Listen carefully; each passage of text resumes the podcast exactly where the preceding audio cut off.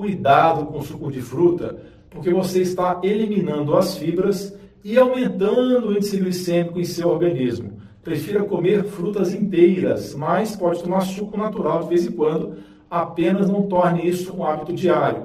Outra coisa, pessoal, coma frutas de preferência durante o dia, porque comer frutas à noite pode levar ao ganho de peso com mais facilidade, a não ser que sejam as frutas menos doces, que não têm açúcar ou frutose, como é o caso das vermelhas. Então, o suco de fruta vermelha é uma exceção nesse caso também. Além disso, comer frutas antes ou junto das refeições pode ser benéfico para a digestão, pois as frutas têm enzimas naturais digestivas, como é o caso da bromelina, que é uma enzima digestiva do abacaxi. As enzimas das frutas podem ajudar a quebrar os alimentos mais facilmente e isso pode reduzir o tempo de trânsito intestinal e até melhorar a absorção de nutrientes durante essa digestão.